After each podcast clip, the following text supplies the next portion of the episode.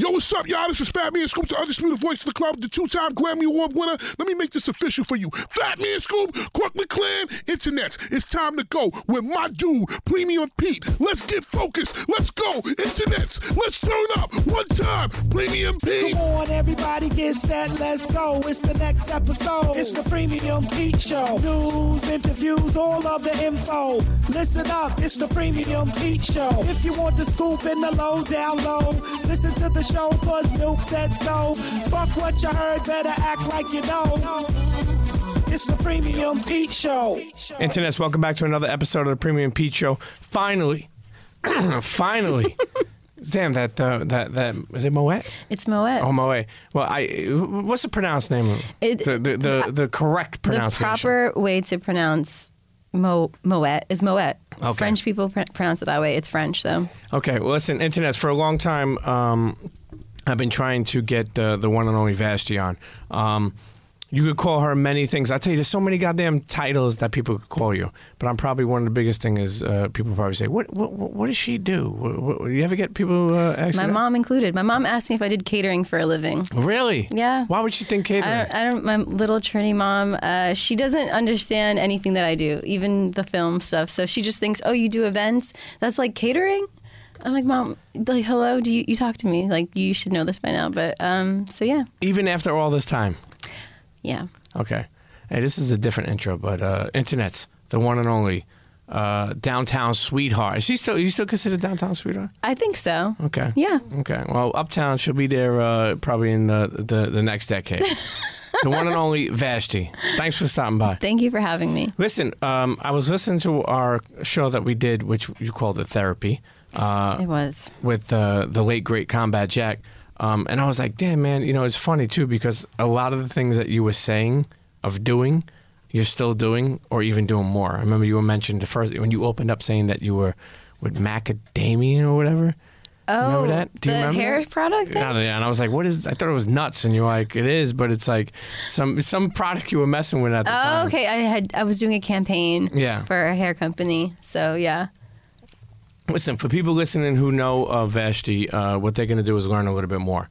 People who don't know of you, I want them to learn about you. You grew up in Albany, right? I did. Crazy. We're going to get... no, the reason why I say it's crazy... do you because, want me to expand on that now or later? no, no. I mean, the reason why I say it's crazy is because if you think about it, and we'll get back to it, but a girl from Albany who takes a, a, a whim, moves to the city, now is on her, uh, uh, multiple passports, traveled the world... Um, has had her finger, you know, uh, and you know, on many, many things involved in the culture. Um, even, I mean, so many things. It's just you got to. Sometimes people, you know, look, I have a lot of people on here that have done a lot of things. Sometimes people don't even realize uh, they they know what they're doing, but they don't realize of how far they came. You know, because I remember you saying that, you know, you know, Albany, you missed it, right? But you know, you didn't know what you wanted to do. You know, and, and then having, like, you know, growing up and, and, you know, did you, put it this way, before we even get to where you were born, did you did you think that you would be where you are today? I didn't have an idea of where I would be or what I would be doing, but I knew that where I was was not it. And I knew I wanted to leave it. So that's what I was definitely sure of. I think that being a young kid, I was really good at art in general. And I mean, I was winning awards and my artwork was in like the newspaper, the local newspaper. So for me, I was like, I want to be an artist. I want to be in New York. That's all I knew. But I didn't envision anything like this. Sure. When people say they want to be an artist, right? But, you know, they may know what they want. They want to be in that field, but they don't know exactly say what they want to do. Right. You know, the reason why I even say that for is somebody like you, you know, I, I resemble myself to understanding this. I remember when you were even mentioning, uh, and this is later on in life, where Def Jam asked you to work, you know, at Def Jam, which is funny because some, most of the times people would ask to work at Def Jam. Right. And I remember you saying that you were a little confused on how, like, they're, they're like, well, you know, you got somebody, you know what's going on, and you know it's cool, and, you know, you know some info, and ba- basically bringing you on to for you to tell them what was going on or give them some insight or whatever. And that's what we the world like think about it, that's the world we live in today, meaning like, you know, and I remember you saying like like I didn't think I could get paid for that. Like, right, yeah. But that's valuable information. Absolutely. Your your your your your, uh, your contacts, your relationships, your knowledge, your history, just just, just your respect level. You know, you, you so so it's funny how, like, you know, you think of something like that. But let's get back. You grew up in Albany. Yes. Uh, what was that like? Um, so Albany, I grew up in downtown Albany, so it it resembled a city. It wasn't, you know, country. It wasn't suburban. Um, and I grew up in the hood, which is always laughable. I mean, because I say it all the time, only because I think that people who see me now, they don't know. Like, they just think, oh, you're from, like, a nice suburban sure. area. They your think parents you're fancy. Were... Yeah, and I'm like, no, girl. Mm-hmm. Um, so, so I, you know, it's important for me to, to kind of, from time to time, express that. But grew up in the hood. Um, in a predominantly black neighborhood, but also it was a West Indian community, so mm-hmm. there's a lot of Jamaican families. So I never felt like, uh, I always felt like I knew, you know, where I was from as far as my culture and heritage. And then, you know, but growing up poor, I was like, okay, this is not what I want. Like, I want to do more. I want to expand. Um, both of my parents are from Trinidad, you know, came to America for a better way of life. Sure. And so, uh, you know, very thankful for everything that they did. But, you know, it was definitely like, always interested in the world outside of what I knew. Like, I loved hip hop. I loved, like, I loved grow- growing up in the hood, but I was like, you know, what's it like out there? Like, what's going on? Like, what's music like? What's fashion like? So, um, and at the time, you know, M T V was a big part of my, like, worldview, you know, magazines for sure. sure. You know, do you remember what magazines? Um, I mean, I well at that time I was watch or looking at a lot of uh, skate magazines, so like Thrasher, Thrasher yeah. um, Big Brother, um, and so those were kind of like I was into skate culture, so that was something that kind of pulled me into it. But then um, definitely, I feel like I don't know. If, I know Honey was out. Honey mm-hmm. was like a huge, like amazing. Like representation for me of women of color who weren't just like one way, like portrayed, you know, maybe by other standards at that time, maybe like like the woman, the women in Essence, or, you know, it was just sort of like there was Essence, which was women of color, but it was like definitely a different kind of woman than me. But, you know, the other option at that time was like Vogue or, you know, Mademoiselle. I feel like I don't remember all the magazines, but Honey was a huge portion of like representation for me because it was like all kinds of women of color with like varying styles. Um, so those helped, but definitely M T V because there was Yo M T V Raps, there was sure. um, Fade to Black. There was so many shows that showed life outside of Albany, so that really inspired me. Do you remember the first uh, song you ever listened to that, that got you? And it doesn't have to be hip hop, you know? Do you remember what it was? Um, that made you really love music, where you're like, you know what I mean?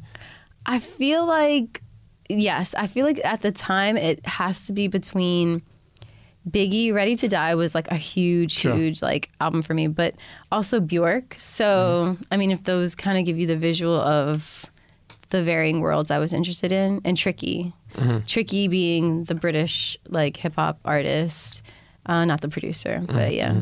Mm-hmm. Or not Run D M C. Right, right. Uh, you know, so mom, what did mom do? My mom worked at a nursing home. Okay. So she uh, was just a nurse at a nursing home. My dad uh, was a car mechanic, um, and both of them. Is that is that still around? Yeah. Okay. Do you have a relationship with him? Yeah, I do. Okay. Yeah. Because I remember, um, and you'll speak to it, but I remember you uh, speaking about growing up in the household, um, how, you know, dad, you know. Uh, The relationship there with mom wasn't the best, you mm-hmm. know, where he would, uh, you know, there'd be a lot of arguments, a lot of screaming. One of the most amazing things that hit me as a as as, as a person is I remember when you were talking about before uh, how people used to, growing up, they used to be like, fuck the police. And you were like, nah, I like when the police come because, you know, pops, right. um, you know, uh, talk through that if uh, what you, what I, you grew I, up I, the, well, the, what I we had talked about on the previous um, show that I was on um, was that growing up having, um, you know, growing up in domestic abuse and sort of witnessing it and then being a victim to it, um, having the police come to your home was sort of like a savior. It was like, wow, thank you, because, you know, there was nothing that was going to stop my father from doing what he wanted to do, you know. So to me, I know that, you know, there is a sentiment that is very much fuck the police, and and I'm not disagreeing with that, and I'm just saying that there is that other duality of like, you know, growing up the police was were, you know, sure in that situation. Yeah, sure, exactly in that sure. situation. But um, But yeah, so I grew up in that sort of world. So yeah. So so when when that all happened, like, you know, when Pops, so obviously growing up in Pops and dealing with, you know, domestic violence like that with Mom and stuff like that, um, and, you know, people in the household. When he left, did you, you know, I, I know that was tragic for you, but I mean, did, did did did you miss him at all? Were you able to speak to him after that? Were you able to connect with him and hang out with him? Or did he come by for weekends, you know? No, he didn't come back at all. Um, he was, um, he was arrested, and uh, so that was like sort of like the last time I had seen him, and at fourteen, and uh, he, you know, came back to talk to me, and then we sort of had a relationship, kind of, but for the most part, I was happy. Like, I I then went on to high school, um, you know, out in the suburbs. I got a scholarship to a really nice high school. And then I started meeting, you know, other fellow students, like girls who were like, oh, my parents are divorced, and it's such a heartbreaking experience. And I couldn't identify. I was like, oh, my God, thank God my dad is gone. You know, like, there's so much drama that's alleviated. But um, so for me, I was totally fine with it. Sure. Yeah. Did he ever, did he ever, like, have a talk with you or apologize to you or anything like that, or any, like, any type of, you know, feeling like, yo, if I ever made it. The reason why I say that for is just being a father. Mm-hmm. If I ever, you know, I can never see myself, but if I ever happen to be in a situation like that, or I ever was, the the the guilt or the remorse, or, or you know, feeling, you know, like to go back and, you know, just speak to, like, yo, to your daughter, or like, you know, I, I'm just saying that's something that would sit with me, you know? Yeah, I think that that takes a different personality. I mean, I don't think you'd ever be in that particular position to have done what my father done. I think that's just two different people and two different personalities. Um, you know, there's a lot I've learned over the years, and I think that for me, um, I mean, to answer your question, sorry, my father has never really apologized. Like, he has, but I don't think he understands. Sure. And it's not that he's, and not to say that I wouldn't accept an apology.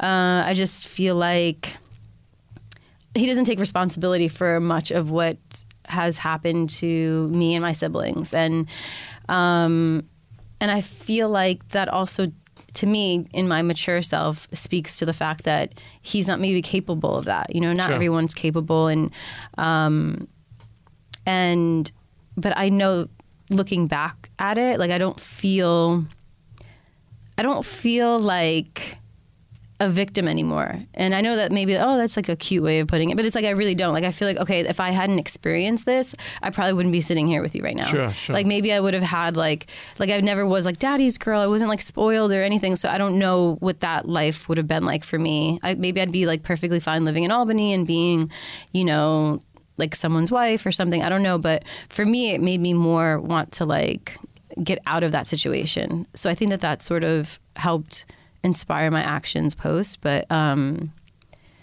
but I, you know, I think that that I think that maybe we're born into situations that either propel us or don't propel us. Like, we, we have to make that choice of can how can I make this work for me? How can I get inspired by this to get out of this? You know.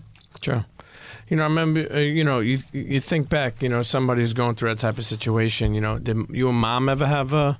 A talk like kind of like where she just broke down to you what was going on? Or even though I know you probably knew it, but you're yeah. only fourteen years old. Right? No, so no, my parents never spoke to me on an emotional level or like a very communicative level. And I don't know if that speaks, I think that speaks to the culture gap, the age gap, um, and the education gap. My parents both didn't really attend school. My mom was like, I think the oldest of thirteen children. So as soon as she was like old enough, like ten years old, to take care of other kids, she was doing that. She wasn't really going to school. Um, and not to say that if people don't go to school, they don't have the communication sure. skills. But in this instance, it was very much, um, there was a barrier. So there was no conversation. It was like, this is just trying to figure it out as it goes. Sure. Um, but I think on the other hand, and this is, you know, having been a child of domestic abuse and noticing that, you know, for an abuser, there usually needs to be a victim and someone who plays into that role.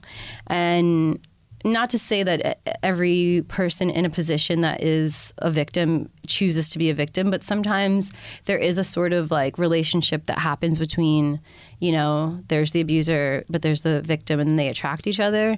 And then there's usually like the hero that has to come in. And, you know, it's like a weird ongoing cycle. So, um, you know, those are things that I've paid attention to, and I kind of see that happen often outside of that too. So, sure. You know, throughout your career, you know, you obviously traveled the world, and we'll get into that. Um, were you? Um, did you ever focus on like um, domestic abuse and like going to like schools or centers, or did you ever speak at any or try to like? Uh, do no, something? But I should. I feel like for me, the the more. Um, The area that I would probably focus on with that would be with children, because I think that they're sort of the true victim of it all, because sure. they're trapped in it. And not to say that, you know, you know, everyone does what they can. But, you know, also as a child, you would expect your mother to do specific things to get out of that situation, if especially their children are victims of it. But uh, I think, you know, the true, true victims of this are, are the children. Sure. But I should. It's inspiring. I should. You know, I think you should. I, th- I think you'd be great at it. You know, um, you think about uh, therapy is such like a cool thing now. Therapy is like wearing Jordans. You know, I love it. No, no, it is. It is becoming. Yeah. It's not becoming. You know, it's not becoming. There's so many things. Even look, rest in, again, rest in peace, our, our, our brother Combat Jack. Yeah, rest in when peace. I listen back, I was like, oh, there's so many things that you said. Like I remember you saying. Uh, uh, At that time, I guess, two Chainz dropped the song, It's Different. And you're like, yo, back in the day, people were like, you, oh, you want to get beat up yeah, if, you, yeah. if you were different. Now, so I, I bring that to the therapy way, because do, do, you, do you go to therapy? Have you ever I, I haven't been in a long time, but I for the past four years, five years, I was going consistently every week. Just just to talk about, you know, just to get things. Is, what, what struck you to go? You know, for me, I think I'm constantly thinking about how I can evolve and how I, I can grow. I mean... whether that's through health, through the environment, like how can I recycle or compost? How can what can I do? So I feel like I'm constantly challenging myself. But, you know, growing up in the, the childhood that I had, I didn't want to repeat any of those same um, traits, or not necessarily violence or anger, but just sort of like, you know, being in a position where you're in a relationship that you that doesn't serve you. So just wanting to like express myself, um, have a safe place where, you know, I could just talk to someone without it being, you know, because sometimes when you talk to a friend, you can't, so you know, they, it's, it can be therapeutic, but sometimes they're they're guiding you through how they would do sure. something, and or they judge you exactly. So. And, and and internets, listen, stop putting so much pressure on other fucking people. They got their own lives to worry about. I mean, we do have friends and we do have besties, as you call, or some people say, or and but sometimes I realized I was like, holy shit! I, I remember when I was getting divorced, uh, my cousin, man, God, I would call her all the fucking time. Yeah, and she just was a house phone, and uh, she was on. I'm like, fuck. And then one day I realized I'm like, damn, I'm fucking bothering this person. Yeah, and you they know, have a life of yeah. their own, and I mean, obviously their intentions are good. They wanted to yeah, like yeah, be there for tell, you, but yeah. yeah. But then also sometimes you need to experience things on your own. You know, sometimes it is about figuring it out on your own. Like you can't just ask someone, "What do you think?" What it's like they're always going to go from their perspective, sure, and that's sure. only natural. It's just that's the life they led, and you know they're going to tell you what they think. But you know, but that's that. The other part of it is that if you're not willing or able or at a position to know this is what I need to do, then you're always going to be going off of someone else's advice. It's like you really need to take the time to be like, okay, how do I feel? Does this serve me? Does this make me happy? How do I feel about this? Because otherwise you're going to make a decision. That person could tell you don't ever talk to that other person again. And then you might do it really wanting to talk to that person again. And then you ultimately go back and talk. You know, it's like you have to know what, when is enough for you. Sure. As being a woman in the industry and the culture and, and being involved in so many things where you worked in Def Jam, You've uh, you've been involved in the night scene, uh, club scene, you know, party scene, um, D Js, brands. Um, it, has it been? Is it still tough out here? Meaning, uh, you know, do you still see the differences between men and women? Meaning, as far as pay, as far as like the way you're treated, do you see that still? Definitely. It, I mean, I think that that's something that. I, I mean, it's it's. It's gotten better, but you definitely see it. But there's, it's interesting because I feel like I always say that, you know, like if I was a gay man or if I was a, tra- you know, trans person, like there's always going to be something. So I don't tend to focus on it, you know, like I know that's putting rose colored, colored glasses on, but I just don't think that focusing on it brings, you know, much change for yourself. Sure. And I think in that sense, I've not I've not witnessed it or experienced it. Like I don't, I don't think I experienced it in that way.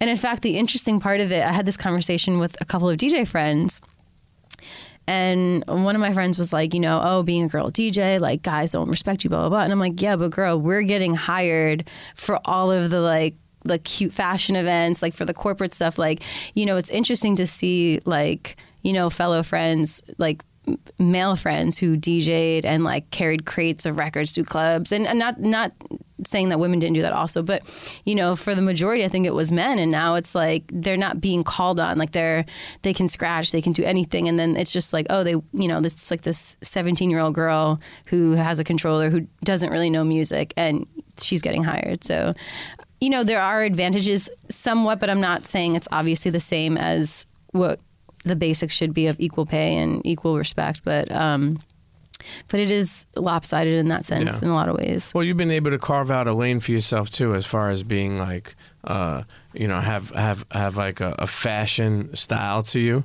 Always, I feel like appeal, and then like kind of like a streetwear, mm-hmm. and then like I don't I don't want to say like a, a tomboy, but it's like people have said that like in the sense of like, some of the outfits you pulled off were like kind of like you're one of the one, one of the home like you know like you like you're one of the homies, but then at the same time it's like you, you're in some like fashion designer type thing. I don't know. You've been able like it's kind of weird. I think people can't really. Not saying all people, but I feel like some people like you switched it up a lot on people. Mm-hmm. You, they couldn't just put you in one pocket. You think that? Do you understand what I mean? Yeah, yeah, yeah. No, I, I take that. Thank yeah. you. I I don't think that I ever want to walk into an event and just be. You know, you always want to be yourself, and you always want to be respectful of the dress code of whatever is going on. So I think for me, it's always important to like respect whatever space you're going into, but also do it in your own way. You know, like I wouldn't want to show up to a cocktail party and wearing just baggy jeans and a t-shirt and sneakers. Like I would probably wear a dress and, you know, sneakers, or, you know, s- something that balances it, that res- that really respects where I'm going, but also my own style. Sure. So you leave Albany. What age were you? I was eighteen years old. Why'd you leave? Because it was Albany. No shade to upstate. Do you still go back to Albany? I mean, to visit family, but... Okay. Um, you're like, let's get the fuck out of here. Yeah, I mean, I love... Albany shaped me. I'm not going sure. to disrespect that. And, you know, for me, go, growing up in the hood, but then going to a school in the suburbs with, you know, just wealthy white girls really... you know, had a part in my life too. So, um, you know, I really, I love Albany, but it's not a place that I am gravitating towards at this point. You know, like New York has been my home for so long. Um, when I was graduating high school, I'd already known that I was going to move to New York. I only applied to art schools in New York City. So, so that's sort of, it, I was just set on New York since yeah. I was really young. So, and, and you got accepted too? I got accepted to a few schools, but ultimately went to the School of Visual Arts. Mm. You know, another thing is you hung around a lot of different tattoo shops growing up.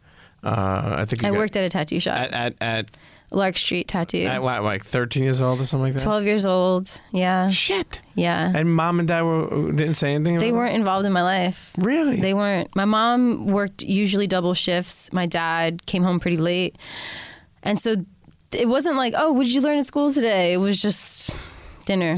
It was like they didn't really talk to me. So, and again, I don't want to dismiss my parents whatsoever because I love them and care about them, and I know they love and care about me, but it just wasn't the way that we communicated. We didn't function that way. Um, so it was easy for me to sort of explore worlds that were probably not the best place for me, but, you know, I was very curious and... Um, And yeah, I don't know. But by the time my dad was gone, it was just my mom was literally working double shifts. She, I wouldn't see her until seven in, in the morning. And she worked from, I want to say, twelve p.m. until seven a.m. the next day. She worked from the twelve to like eleven p.m. shift and then eleven p.m. to seven a.m. or something like that. So I would only see her for like one hour a day. What does she do now? Is she retired? She's retired, yeah. Uh, now, throughout your success, have you been able to like do something for her that she hasn't been able to do? Were you able to show? Because I know you said she still doesn't understand what you do, yeah. but a lot of people I've sat down where I'm like, you know, that's like a sign too, where they bought the mother a home, they bought them to send them on a trip, or you know what I mean, like did something from. Have you have you done something where it's for mom? It's so where complicated like, in so many ways. I mean, I like buy my mother everything, and then the you thing. Bought her a Rollie?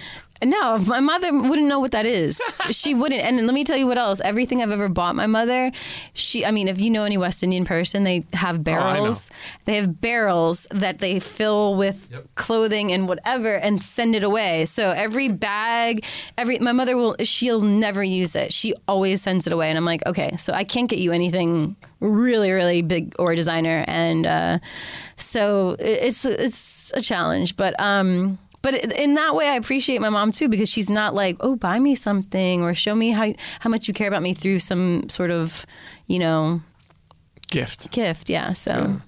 So. So, you know, you know, it, when you think about it, too, uh, twelve, thirteen years old working in a tattoo shop, um, you know, and we'll get to that. But but you also then later on, I remember, you know, knowing that you came to New York, worked in a tattoo shop. Right. Mm-hmm. Uh Friend hung around Supreme, hung around, went, hanging around this many guys, especially, and not meaning only at that young age, but hanging around a lot of guys. Do you feel that like, guy? Because I think like, I'll give you an example. You know when guys always think that girls are hanging around, they think that guys are trying to mess with them. You know, have have you have you always had like where because you're like one of the fellas? Like I'm telling you, your style. You know, I'm sure you heard that before. When you, your style is always like, oh, she's like one of the one of, like hanging out with a, with a homie. Did did you have a lot of problem where people always try to like you know holler at you or try to you know at, you know growing up? No, no. What? I didn't. Uh, so in high school, I was I hung out at this local park, which a lot of dirtbag teenagers do. You hang out at the local park. You are there to skate, B M X, meet other kids, buy or sell drugs.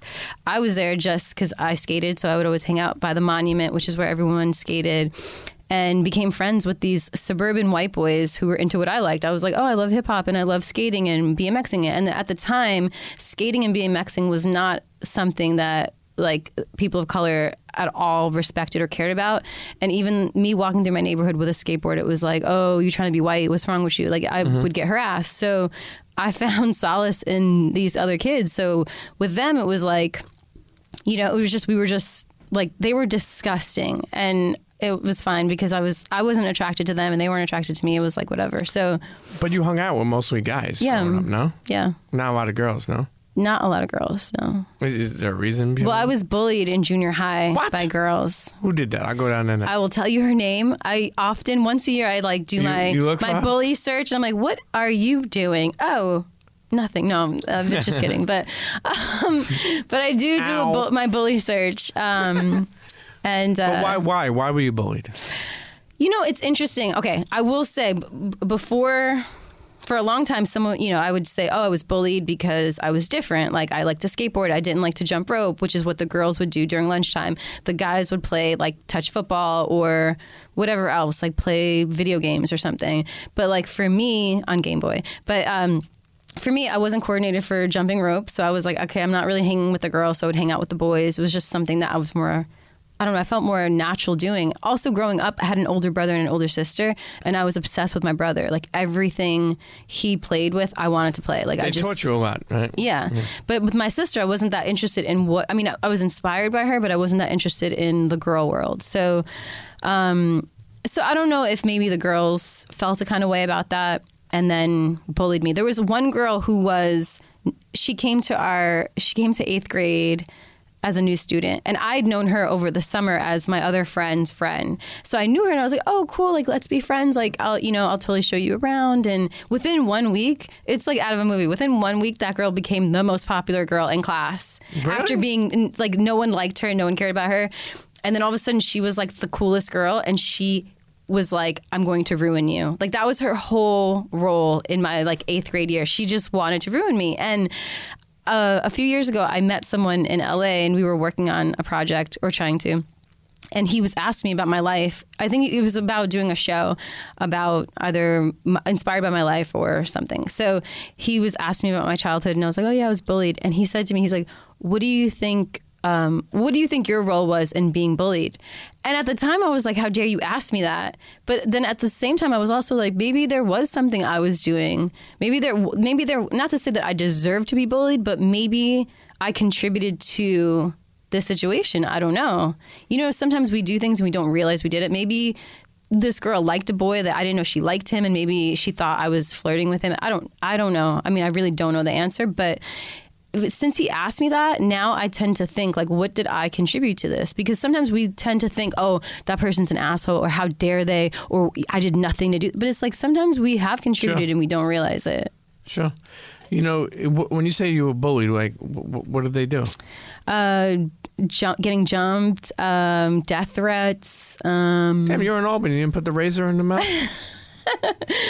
um, so it was a lot of... No. no, I'm already playing. I'm already playing. Box cutter? You didn't carry no, no box cutter? No. I went to Cal- we went to Catholic school and... Uh, outfit and everything? Yeah. Uniform. I wore a uniform from kindergarten to... post that up on Throwback to, Thursday. To, to senior year.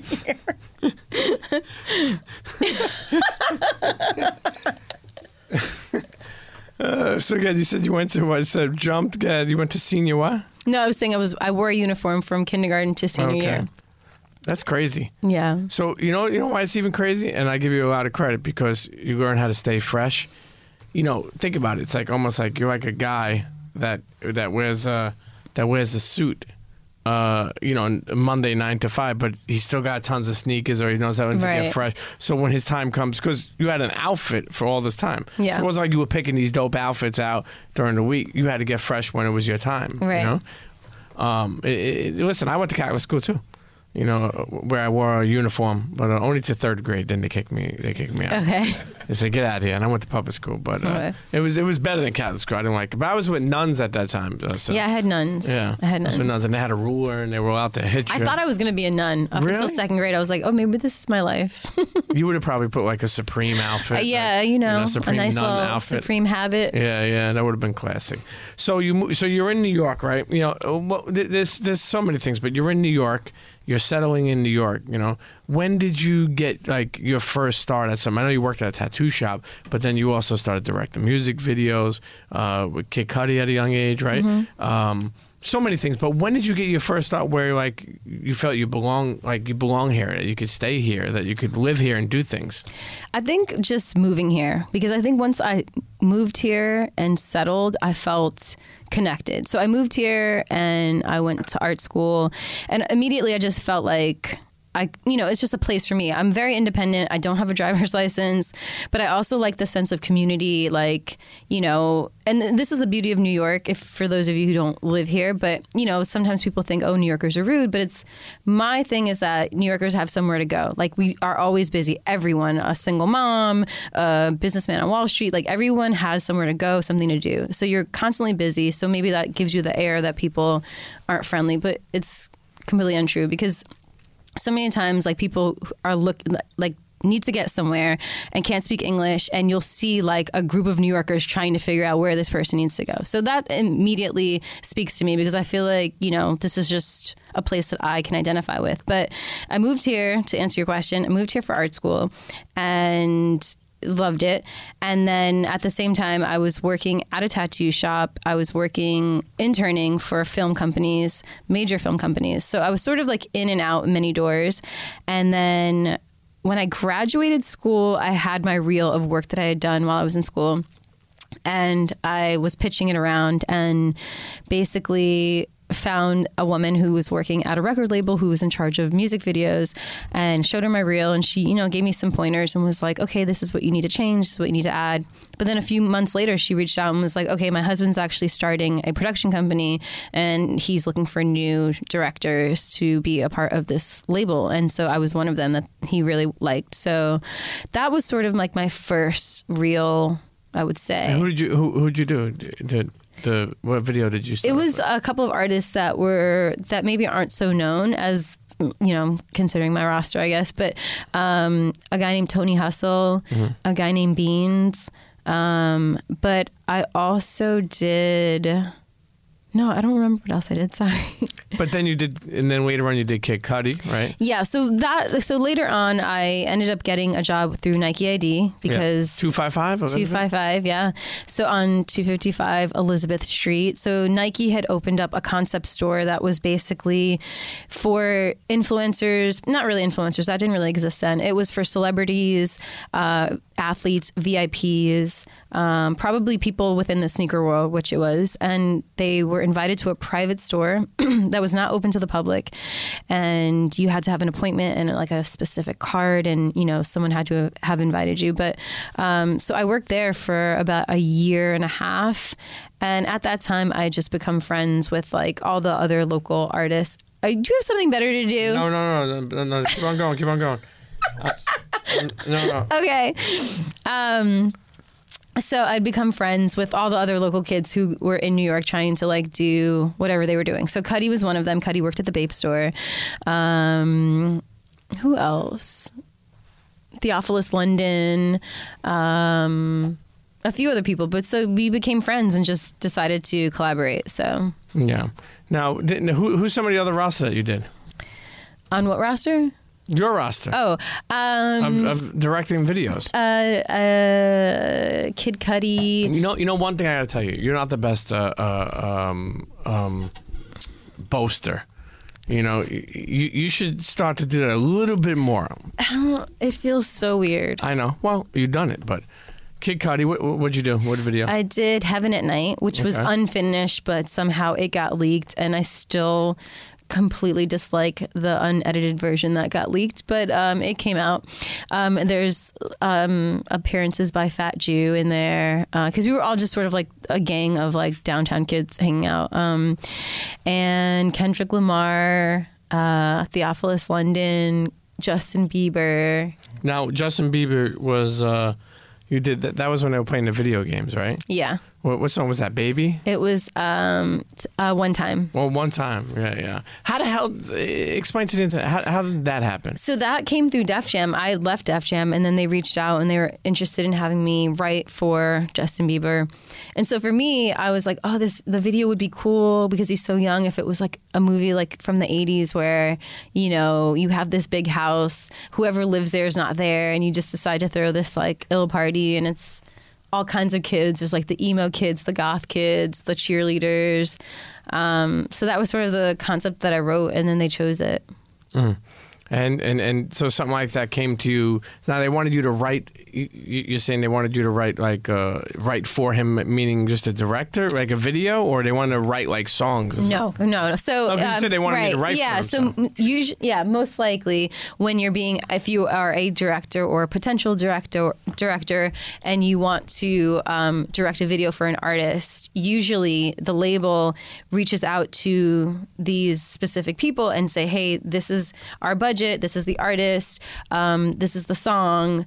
You know, write something that you think that would work for this video. So I pitched my idea. I wrote my treatment and pitched it, and so that was chosen. There you go. Yeah. She's now she's using uh, all the uh, correct uh, terminology on me. Now, w- w- would you say that was a big song? Yeah. That was a big video. Yeah. I'm sure it has tremendous. Now, how do you get paid off of something like that? You just get like a flat fee? Yeah. So you don't get any residuals no. on the video or anything like that? No. No. Okay. Unfortunately not. Damn, that sucks because that video probably has like uh, at least a billion views, right? Yeah. You think so? Okay. Yeah. We'll, we'll, we'll figure that out, but it's at least a billion. But yeah. It's, but it's probably in Scooter and uh, Justin and uh, oh, the yeah, label's yeah. money. Um, so now that, having that had to be a tremendous resume builder, no? Yeah, for sure. Because in the beginning, no one knew who he was. I mean, not no one. I would say he had his own fan base, but people in the world that I was in didn't know who he was. And then shortly after, he exploded. Mm. Did you see him again? I've only seen him once, but that was years and years ago. So uh, I don't ever see him. No. You know, it's funny. Uh, a lot of people, again, like it's not only you. I just feel like people who have been able to basically do what they love, you know, um, and, and, and I feel like you're, you're one of them, meaning like do what you love, and whether that be DJing or, or, or working with a brand or, you know, a lot of people, and I said this early on, but a lot of people don't know what people do when they do that. They ex- I get I get asked this all the time. You know, they can't confuse with your podcast, how you travel, how you're doing this, how you're doing that. What do you exactly do, right? Do people ask you that still? I know you said mom was asking you what you do, but do people I mean, ask you what you do? No, I think nowadays people, however people have like figured you out or like however people have discovered you, they just decide that that's what you do. So like a lot of people who follow me now, they think, oh, you're just a D J. D J, yeah. They yeah. don't know that. Like, do you like I've, that? I think it's, I'm okay with it. Like, I don't feel any type of way, like, you should know and have some, put some respect in my name. Like, I don't feel like that. I just feel like, okay, cool. It's cool that you know who I am. Like, um, I think it's it's just a different, the, the world that we live in is different, so. Yeah. Yeah, I used to I used to feel that certain way back when I, you know, people used to be like, oh, you're Premium Pete, that sneaker guy. And I was like, that's it? And I'm known as just a sneaker guy. And then I remember going so hard to hustle in so many buckets to, you know, because I just didn't want it. But then you're right. You can't control what people take you in as, yeah. you know? Like some, like some people just like, oh, you're a podcaster. Right. You know? Shoo shoo, yeah. you know? Or somebody say, oh, you're a D J, you know? Like, you know? But for me, I, I remember like it was a, it was something I was like, you know, I don't know. I was like, I don't want to just be known as a sneaker guy. And now, speaking of sneakers, um, you know, now for you, I'm going to bounce all over. Usually I try to go accordingly, but we'll bounce all over. Okay. Um, you know, it's funny because most people probably don't even know this. You know, not a lot of the people in, involved in the sneaker culture and people who know, know, okay? But most people wouldn't even, like, if you think about it, I'm sure you could trump people a lot where you're like, oh, I'm the first girl or first uh, whoever designed. Do we still use that word? What? Trump?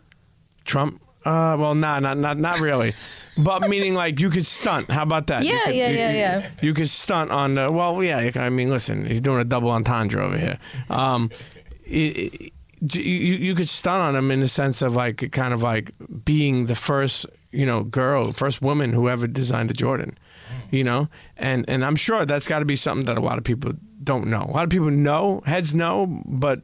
I'm sure a lot of people, like, from the masses, like, that's got to be another resume builder, yeah. you know, uh, that people don't know. You know, explain to the internet how that happened. Um, that happened in the most... You were the most popular man, by the way. No, I'm not. Don't take it... Yo, I mean... You, let me tell you something, man. Most guys just let it slide, and, and, and, and nobody ever knows what's going on. You, you, you're spilling all the beans. Sorry, sorry. No, it's okay. It's the studio's hitting okay, me. Okay, gotcha. Somebody else hitting me. It's all right. Um... No, the way that my Jordan came about was really quite natural. Um, in two thousand nine, I had a birthday party. And for my birthday party, I like to go all out because I just don't like my birthday. I mean, I'm not opposed to it now. I'm just totally fine. But I think at the time I was going through this phase of like, I hate my birthday. Like, how can I avoid the like thought of my birthday? Let me just throw a birthday party to sort of numb it. Um, so I threw a big birthday party in two thousand nine. Cudi was there. Um A lot of other friends. I think Q-Tip was there. Um, and for my birthday cake, I really wanted a Jordan three as my birthday cake because my Jordan Jordan threes are my favorite sneaker. Mm-hmm. Um, and, Classic. Uh, yeah, and I decided, okay, I want a giant version, a giant cake version of my Jordan threes. So had the cake made and they unveiled it. It was huge. I remember that cake. Yeah. I remember seeing it on the internet. And so I had no idea. My management had organized the setup and creation of it. So I didn't know what it was going to look like. I just said, this is what I want. I didn't know what it was going to look like. So they pull it out and I'm like losing my mind. I refused to let anyone cut into it. I was like, no, I'm going to save it. And then I got home and realized it does not fit in my refrigerator. It won't fit in any container in my home. It's so big. So I you just to, threw it out? No, I had to cut into it and like force feed everyone cake. Everyone was like, no. You invited everybody over for cake? Yeah, it was just, it was a hot mess. But, um, so, I mean, like the next day, Hypebeast, uh, all the yeah, sneaker yeah, blogs yeah, yeah, covered yeah. it and was like, oh my God, Vashtie sneaker cake. Are so you was, trying to say you're the O G sneaker cake? Yes. Uh, uh, I won't say that I'm the first. But I you will know, say it, it's had its run, the sneaker cake. It has, but yeah. I will say that I, at that point, I, there was no way that that was like a huge thing. It wasn't. Yeah. Exactly. Yeah. And no, then my birthday was in April of two thousand nine. In May of two thousand nine, I was invited to a specific rapper's birthday party that was a private function. Who's specific? Last name West. I don't know. It's up okay, to you how you Kanye. decide. So he okay, had political Vashtie. a birthday party, and all of a sudden they pull out a cake Yeezy, and I was like, oh, I took a picture of it, and I even put it on my blog. But I was like, you were inspired by me. But I mean, at the time I was a little petty, but I was yeah, I was like, okay, I just had this done, but okay, cool. Um, so. I won't say that I, I will say that it was like the first that I ever ever saw a cake. So yeah, no, no, cake, no. So. Listen, so so how did that lead up to? Now I remember obviously the legendary. I could even push forward. I remember the legendary Asta Chambers. Yes, it? Asta Chambers. Shouts to Asta. He's at Adidas shout out now, to him, huh? Right? He's at yeah. He, I mean he the, he is the man. He's amazing. Um, did you know of him before though? He just yeah. No, I I'd, I'd met him a couple of times, hung out with him a couple of times, like in a work setting, and um, I'd run into him in Soho and. It was a couple months after my birthday party, and we were chit-chatting. And at that time, I thought he was at Nike. So we were just catching up. You know, he has a beautiful family. We're talking about his family. And then, you know, I told him about my birthday party. And I was like, oh, yeah, did you see my cake? It was a Jordan cake. And then he's like, do you know I'm at Brand Jordan now? And I'm like, no. And he's like, yeah. He's like, you should totally design a Jordan. And I was like, yeah, okay. So I left that like, okay, you know, he's being nice. Because people talk shit. Yeah, you, yeah, especially in any major city or just any city. Sure. People are like, yeah, let's have lunch. We'll we'll we'll work. We'll do something, and then nothing let's ever happens. Build. Exactly. And so the next day, he literally was like, "Hey, we're going to talk today. We're going to have the people at Portland come like come on the phone too. We're going to chit chat about this Jordan too." So that's how it happened. And so they gave you free range because obviously the Jordan we're talking about uh, is the Jordan two. Wait, I wish they would have give you a three to be able to design. I wish too, but at the time he's like, it's the anniversary of the of the two this year. He's like, you could wait, and I was like, no, I'm not waiting because I don't know if this opportunity yeah, is going to. Yeah, you know great. What I'm Th- saying? Thank you for doing that because yeah, I was like, okay, I can't wait. So, um, so they did they they did say that it was the twentieth anniversary, and for me, wanting to be respectful of the twenty years, I looked up what the twentieth anniversary would be for anything. So, you know, like in marriage or business sure. or whatever, there for every year, there's a specific thing you would give someone to honor their celebration or anniversary. So like the first year might be wood, the second year is paper. For twenty years, it was amber and it was, I want to say silver. I forget. Sorry, but the elements are there. So there's amber on the on the uh, inner sole, and then there's silver in the laces. But for me, I wanted to also maintain my identity, which very much then and now was the color purple, because I have a clothing line called Violet. Violet so the yeah. brand is, you know, based in the color purple, and for so many reasons. So the shoe was sort of like a dusty gray lavender, and I wanted it enough of a of a gray to sort of have a masculine appeal, so that guys would want to wear it, because it was a technically it was a girl's Jordan. And um, you know, growing up as a girl who wears sneakers, you have so many moments where you're like, damn, if only they could just make it like two sizes smaller, like any hot shoe. It's just sure. like a lot of sure. times they never made anything small enough for you to wear. So, and if they did, they would, you know, shrink it and pink it.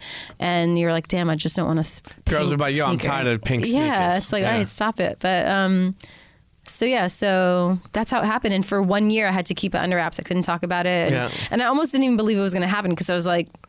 Which is possible. Yeah, you know? They could have scrapped it. So yeah. they told you that it was going to come out in a year, or did you know when it was going to come out? I didn't know. I just knew that it was it was set for two thousand ten. I just didn't know if it was gonna, when it was going to be. And I never... I also was like, I'm not going to bother them about it. I'm just going to, like, see what they say. And then I remember... I think I was home, and then all of a sudden I, like, started getting all these...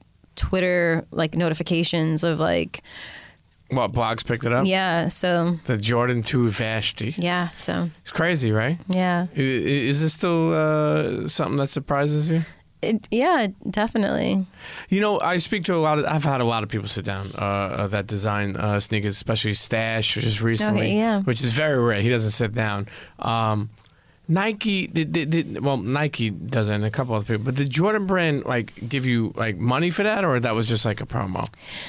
It was not like a like a paid situation. Like there was some funds, but it wasn't like a thing. Did they do like an activation at that time, like where you could go to stores or? No, at that point, I don't think that they knew. Not to say that they didn't know. I'm I'm assuming that maybe they didn't foresee what that meant for the culture and what they meant sure. for other young women or women in general. Um, but even sneaker lovers or tons of men who are like, can you please sure. get this made in my size? So I think that that was sort of the beginning of, you know, the eye opening of like, you guys aren't, you guys are doing an, like a good amount for the culture, but you're not doing as much as you could, you True. know, like there's definitely so many other worlds that you could be speaking to. We still got fresh pads on uh, on deck? A couple, yeah. How many pads did they give you when they were there? Not that many because short, what? Yes. How dare them? They should have given you at least fifty. I know, but shortly after they were produced, I don't know, I mean, a lot of them, a lot of stores had sold out and they had run out of production, so they yeah. couldn't continue making it. You know, I actually, listen, th- that Jordan uh, um, is special for a lot of reasons. Uh, one, I believe, is because you did it. The second one is the colorway. Uh, I think it's dope. You know, I, I actually bought those for my daughter many years ago. Oh, they wow. even showed up in the outlet. Could you believe that? Wow. Yeah. And no disrespect. No, it's fine. But it I'm like, I'm all about a bargain, so. But, but, but here's the thing. Something like that shows up now when people go out and buy it like crazy. Yeah. It's not like a regular outlet shoe. Right. That's like almost like a hiccup. You know what I mean? But I remember seeing that. You know, have you had people come up to you and sign your sneaker? Like, I had, a, I think it was a boyfriend who got them for his girlfriend and was like, can you please sign the sneaker? And, so, and I was like, I really don't want to sign the sneaker. I will sign the box. Uh, so I signed the box for him, but it was a Christmas present. Why did you want to sign the sneaker? Because I just felt like, you know, I don't know how this is going to fade and that, that could look messy.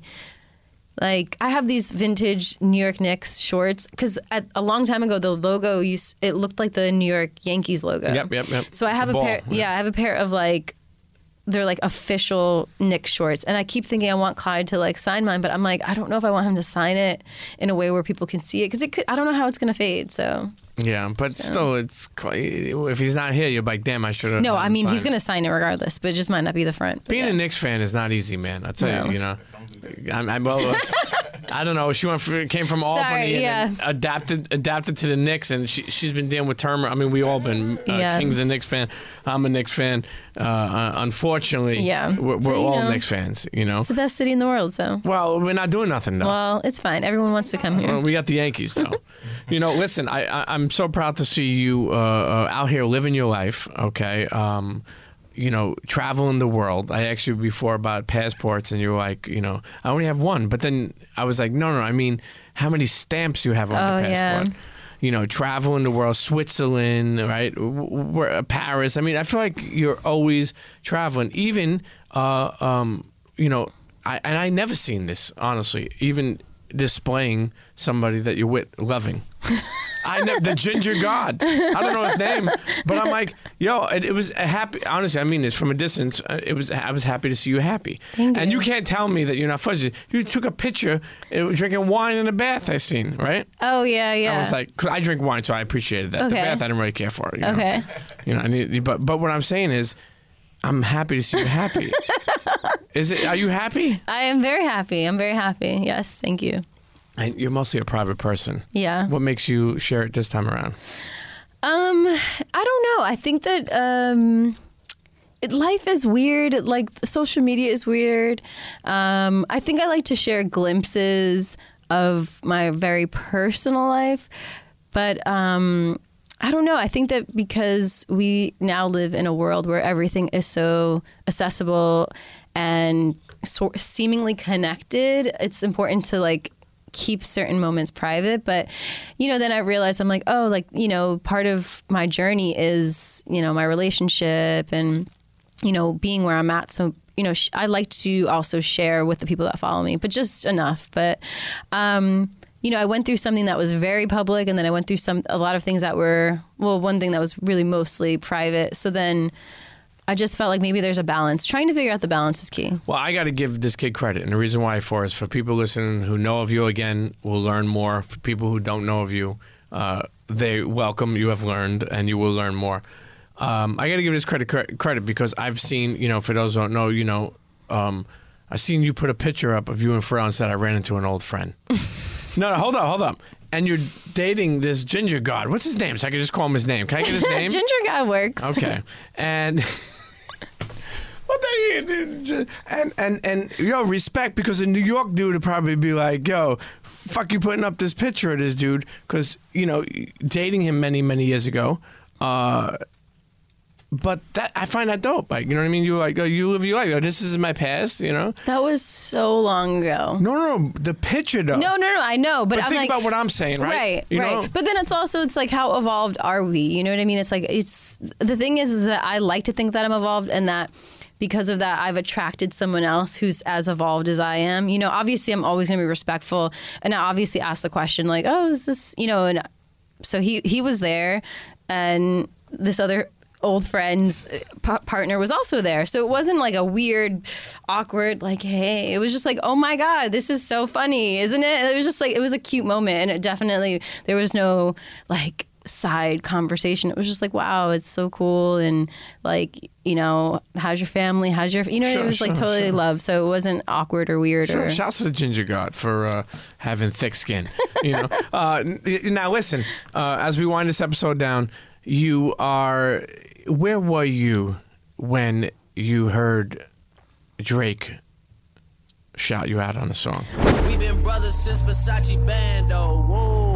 Name ringing like Amigo trap phone, woo. Used to be with Vashtie at Santos, that's on Tommy Campos. We live like Sopranos. I... And did you see that coming, or that you know that was coming? Um, because listen, I fucking know Drake. I ain't shout me out. And I used to get him all the kicks. I'm going to kick myself later because someone who worked on the album was like, and I'm blanking right now, someone who worked on the album was like, you know, you got a shout out on uh, Drake's album that's coming out. Oh, and so he heard it before. And yeah, so he was working on the album and heard it and was like, just so you know. And I was like, okay, God, I'm like mortified. What's it going to be? Like, my name rhymes with so many weird things. I was like, I don't know. So you're not thinking? Not, yeah, not that there was, because there's no stories, but I just was like, okay, if you're trying to rhyme something weird, like ashy and Vashtie, I don't know. I was like, I'm ashy, so I don't know. Um, you already got a lotion deal after that. So I was like, okay, what could it be?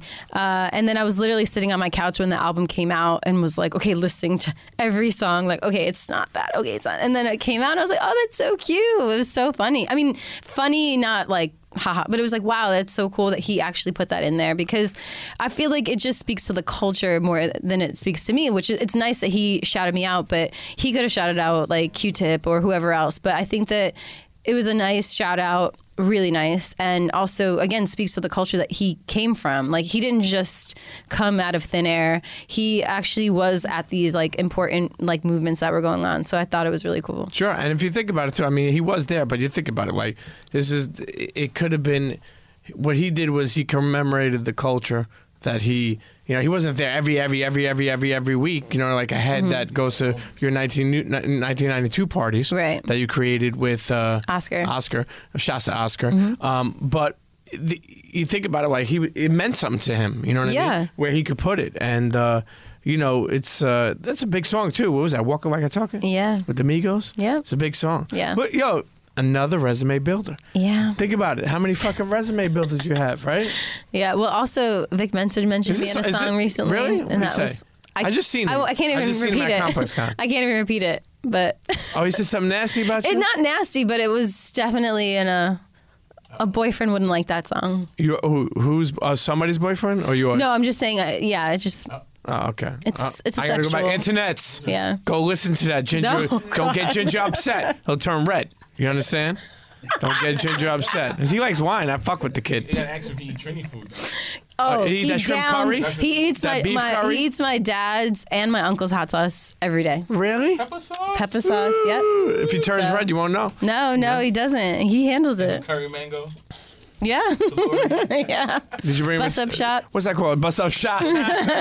Oh my God. I'm currently learning how to make all of it, so nice. Next time I'll come and yeah, didn't Q-Tip teach you how to D J? He didn't teach me, but he kept urging me to. Okay. So who, who, what did you?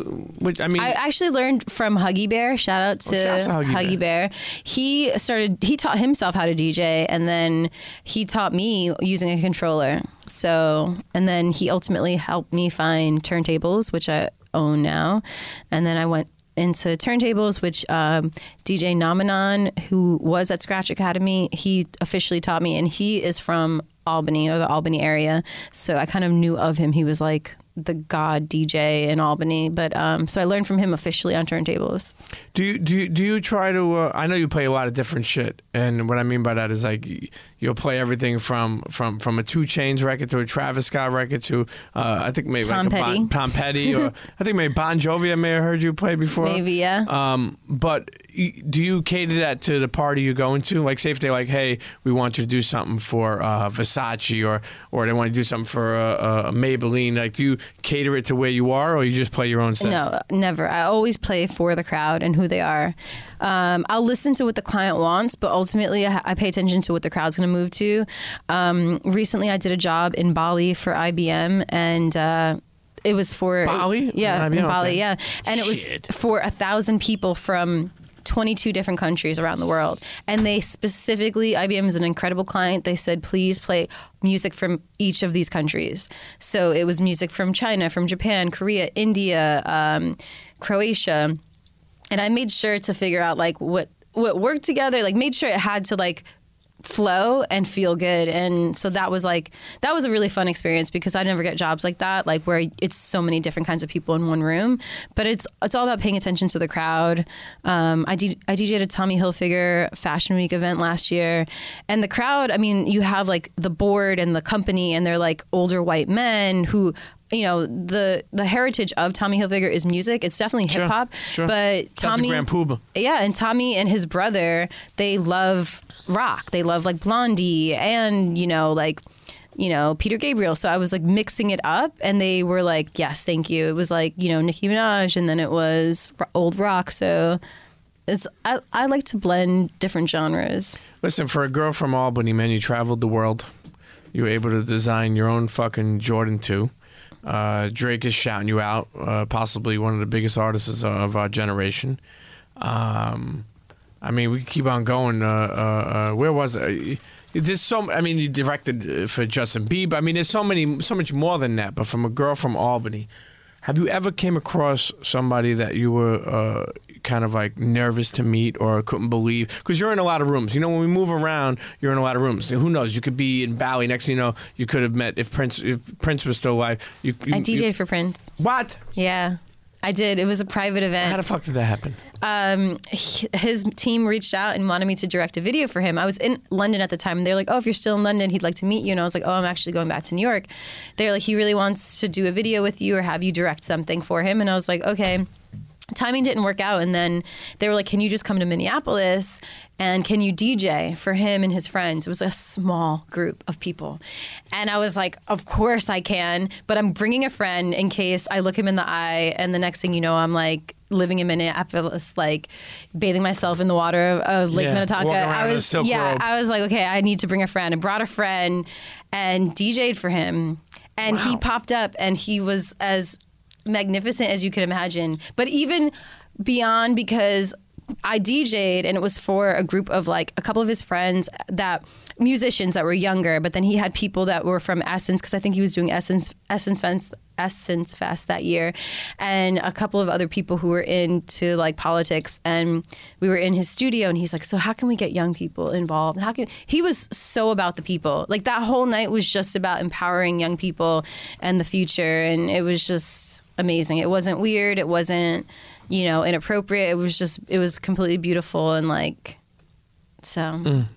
Amazing. Yeah. So nineteen ninety-two party still going on. Where's it going on for people who live here or people who want to come, you know, out of town when you they're know, in town? You know, it's it bounces around. Skamansky is definitely a home here and there for nineteen ninety-two, but we're we're exploring the city. You know, the city is ever evolving and changing, so you know, we're trying to figure out like the next home, but it could be Skamansky, it could be S N S Bar. We're trying to figure that out. S N S Bar is dope. Shouts to Peter and Eric and D J Soul for yeah, D J Soul. Yeah, yeah, he's manning things down there.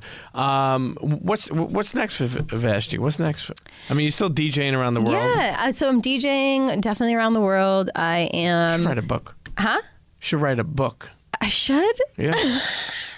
Joanna's over here like, yeah, let's do it.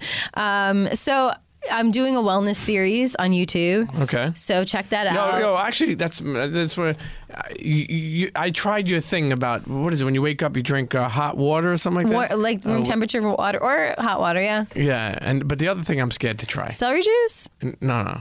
This, this.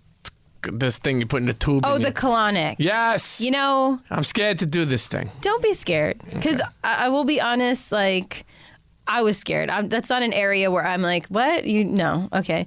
So for me, that became more about like wellness. Like it's just, it's literally about our health. You know, think about all the things you've eaten in your lifetime and the things that build up. It's just, water can only do so much. If you think about your pipes in your home, like, does your health coverage cover that, or that's like cosmetic? No, that it's it's cosmetic. Well, not cosmetic, meaning like how right, cosmetic is right. It. But I, I would say for me, how much is it? It's one hundred and fifteen dollars. Okay. Um, but for me, the long term effects are really beneficial. Yeah, and you're still you, you've been vegan since for how long? For mostly since I was twelve. Mostly. God damn. And I'm eighteen now. So yeah, right. All right, listen, uh, at Vashtie, V A S H T I E, all right? Um, Twitter, you still fuck with Twitter? I'm on Twitter here and there. I okay. like to read more than I write, but yes. Okay, well, listen, internets, uh, Vashtie may be coming to a town near you, DJing all over the world. Check out for her parties. Check out wellness or YouTube, what, uh, Vashtie? Uh, uh, YouTube.com slash Vashtie. Okay, listen. Wellness this, from a from a you know approachable perspective. Okay, I like it. There's too much to go over with you in one episode, but listen, I'm glad we finally were able to make this happen. I want, you know, you're an inspiring uh, person to me, uh, somebody who overcame a lot, um, you know, uh, made it out of Albany, uh, and and really were able to follow your dreams, man, and live in them. So I'm proud. Uh, blessings, uh, and uh, thanks for coming by. Thank you for having me. Internet's the one and only Vashtie. Cheer. Internets, if you enjoyed that episode, then hit me up. That's right. Email me at thepremiumpeteshow at gmail dot com. Again, that's thepremiumpeteshow at gmail dot com. If you're an advertiser, any big company, small company, startup, whatever it is, you want to advertise on the Premium Pete Show, hit me up. Email thepremiumpeteshow at gmail dot com. And we'll, we'll get to working. Okay? And if you have a suggestion or you want to hear a certain guest on the show, whatever it is, okay? You know, you could at Premium Pete, at Premium Pete Show on Twitter or Instagram, or for the last time I'll tell you, well, I'm not going to, it's not the last time. Email me, thepremiumpeteshow at gmail dot com, and let's get to working. Cheer.